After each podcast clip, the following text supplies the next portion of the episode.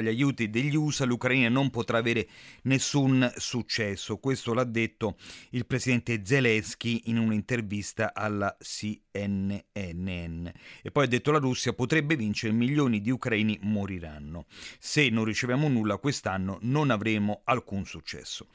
La situazione però diciamo che noi eh, torna a farsi critica anche nei paesi vicino all'Ucraina e ci riferiamo alla Moldavia perché domani il congresso dei deputati del popolo della Repubblica della Transnistria, che è una regione eh, diciamo della Moldavia che è, si è dichiarata autonoma, si riunirà in una sessione speciale perché per ribadire la volontà di essere integrati, pensate, nella federazione russa.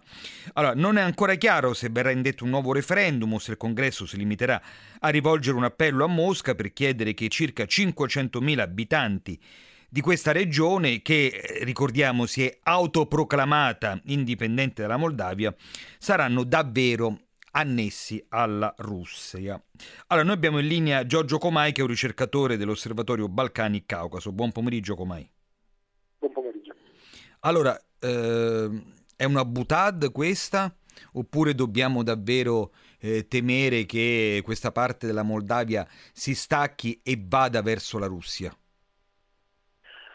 De facto questa parte della Moldavia eh, si autogoverna eh, già da tanti anni, sostanzialmente dal crollo dell'Unione Sovietica, quindi domani ci aspettiamo al limite qualche nuova dichiarazione che al massimo appunto ribadirà il risultato del referendum eh, cosiddetto di dubbia legittimità già condotto eh, poco meno di vent'anni fa, che appunto parlava di, di, di un'indipendenza eh, per la regione e di futura, un futuro ingresso all'interno della federazione russa.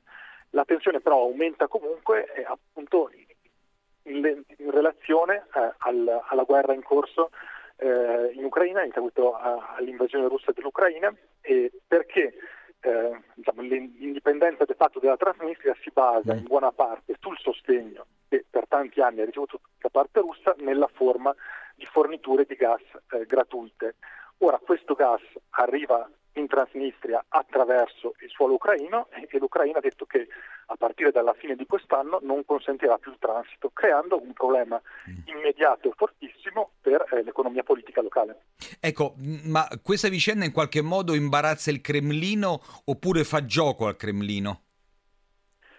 È una situazione difficile da gestire dal Cremlino perché in passato si è dimostrato eh, molto spavaldo nella regione sapendo che non solo la Transnistria ma la Moldavia stessa aveva bisogno eh, del gas russo per le proprie forniture. Ora gli stravolgimenti del, della, del sistema di forniture energetiche in Europa eh, di, questi, di, questi, ultimi anni rendono la Moldavia sostanzialmente eh, indipendente da questo punto di vista dalle forniture russe e, e quindi eh, che resta davvero in difficoltà è solo la Transnistria, questo territorio che ha una relazione clientelare nei confronti di Mosca. Quindi eh, in realtà imbarazza da tanti punti mm. di vista la Russia stessa perché appunto non, non è in grado di fornire gas alla regione se non eh, con il sostegno, con, con, l'accordo implicito quantomeno dell'Ucraina stesso, mm. né può realisticamente dare un aiuto militare diretto perché insomma, bisognerebbe sorvolare un bel pezzo di Ucraina ed è una cosa che è inimmaginabile nel contesto attuale. Ecco, attualmente quanti sono i militari russi in Transnistria e soprattutto poi eh, quali sono i rapporti tra la Transnistria e comunque eh, diciamo il governo eh, centrale eh, della Moldavia? C'è davvero eh, comunque una separazione de facto o è una forma di autonomia più o meno larvata? No, si tratta di, un, di un'indipendenza de facto, una relazione, una relazione, del tutto conflittuale tra le autorità di, di Chisinau e quelle eh, di Tiraspol, insomma, il centro principale della, della, Transnistria. Le forze militari russe nella regione, che nominalmente sono presenti come, come forze di pace in seguito agli accordi appunto, eh, di 30 anni fa, eh, sono un contingente piccolo, si parla di circa 2.000 persone e non certo armate in modo da poter presentare una minaccia diciamo, dall'Occidente eh, all'Ucraina.